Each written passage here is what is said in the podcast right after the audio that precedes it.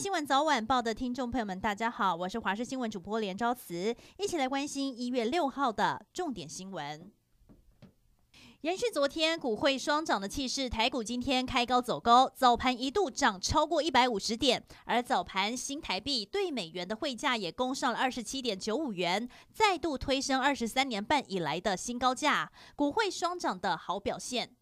超强寒流已经南下往台湾来，气象局预估明天白天就能感受到威力，威力最强会从七号星期四晚上延续到九号星期六。中部以北、东北部最低温是七度，而西部桃园、新竹沿海空旷地区预估只有五度，加上水汽充足，体感温度可能零度以下。预计呢，北部一千公尺以上的高山，还有中部三千公尺以上的高山都有飘雪的机会。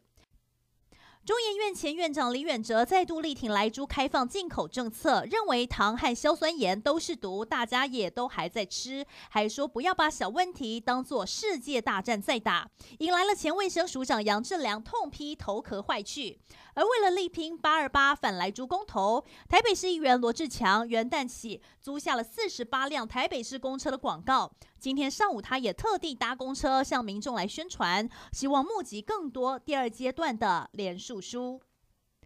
房价居高不下，年轻人买不起房子。时代力量立委邱显智在脸书谈到居住正义，没有想到内政部次长华进群看到以后却留言：“时代蟑螂实在有够脏。”争议爆发之后呢，华进群上午出面说：“人心是肉做的，会出错，他感到相当抱歉。”邱显智也接受道歉，他公开邀请了华次长针对居住正义问题来辩论。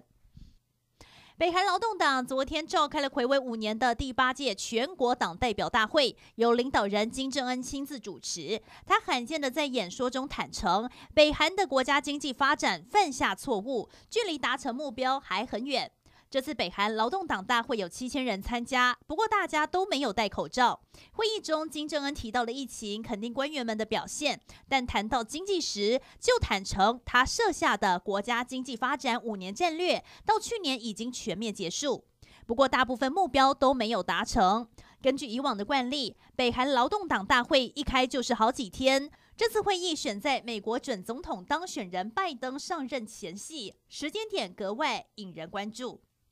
新冠疫情爆发至今超过一年，全球都蒙受其害。世界卫生组织日前才说，中国允许专家前往武汉调查疫情的源头。不过，世卫秘书长谭德赛今天证实，明明专家已经搭机出发，却没有获得中国签证，他感到非常的失望。谭德赛罕见批评中国，目前有两位成员因为路途遥远，所以提前出发，却因为没有获得签证等必要的许可，其中一位必须打道回府。另一位要先降落在第三国等待签证，而面对远道而来调查的国际团队，中国推三阻四，让当地疫情格外起人疑窦。